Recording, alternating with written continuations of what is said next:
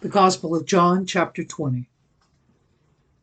Now, the first day of the week, Mary Magdalene went to the tomb early, while it was still dark, and saw that the stone had been taken away from the tomb. Then she ran and came to Simon Peter and to the other disciple whom Jesus loved, and said to them, They have taken away the Lord out of the tomb, and we don't know where they have laid him. Peter therefore went out, and the other disciple, and were going to the tomb. So they both ran together, and the other disciple outran Peter and came to the tomb first. And he, stooping down and looking in, saw the linen cloths lying there, yet he did not go in.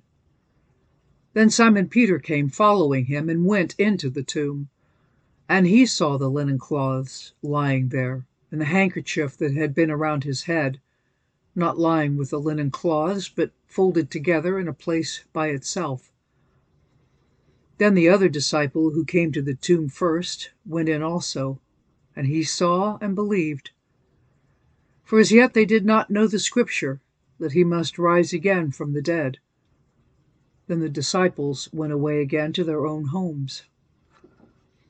But Mary stood outside by the tomb weeping, and as she wept, she stooped down and looked into the tomb. And she saw two angels in white sitting one at the head and the other at the feet, where the body of Jesus had lain. Then they said to her, Woman, why are you weeping? She said to them, Because they have taken away my Lord, and I do not know where they have laid him. Now when she had said this, she turned around and saw Jesus standing there, and did not know that it was Jesus. Jesus said to her, Woman, why are you weeping? Whom are you seeking? She, supposing him to be the gardener, said to him, Sir, if you have carried him away, tell me where you have laid him, and I will take him away. Jesus said to her, Mary. She turned and said to him, Rabboni, which is to say, teacher. Jesus said to her, Do not cling to me, for I have not yet ascended to my Father. But go to my brethren and say to them, I am ascending to my Father and your Father, and to my God and your God. Mary Magdalene came and told the disciples that she had seen the Lord, and that he had spoken these things to her. Then the same day at evening, being the first day of the week, when the doors were shut where the disciples were assembled for fear of the Jews, Jesus came and stood in the midst and said to them, Peace be with you. When he had said this, he showed them his hands and his side. Then the disciples were glad when they saw the Lord. So Jesus said to them again, Peace to you. As the Father has sent me, I also send you. And when he had said this, he breathed on them and said to them, Receive the Holy Spirit. If you forgive the sins of any, they are forgiven them. If you retain the sins of any, they are retained. Now Thomas, called the twin, one of the twelve, was not with them when Jesus came.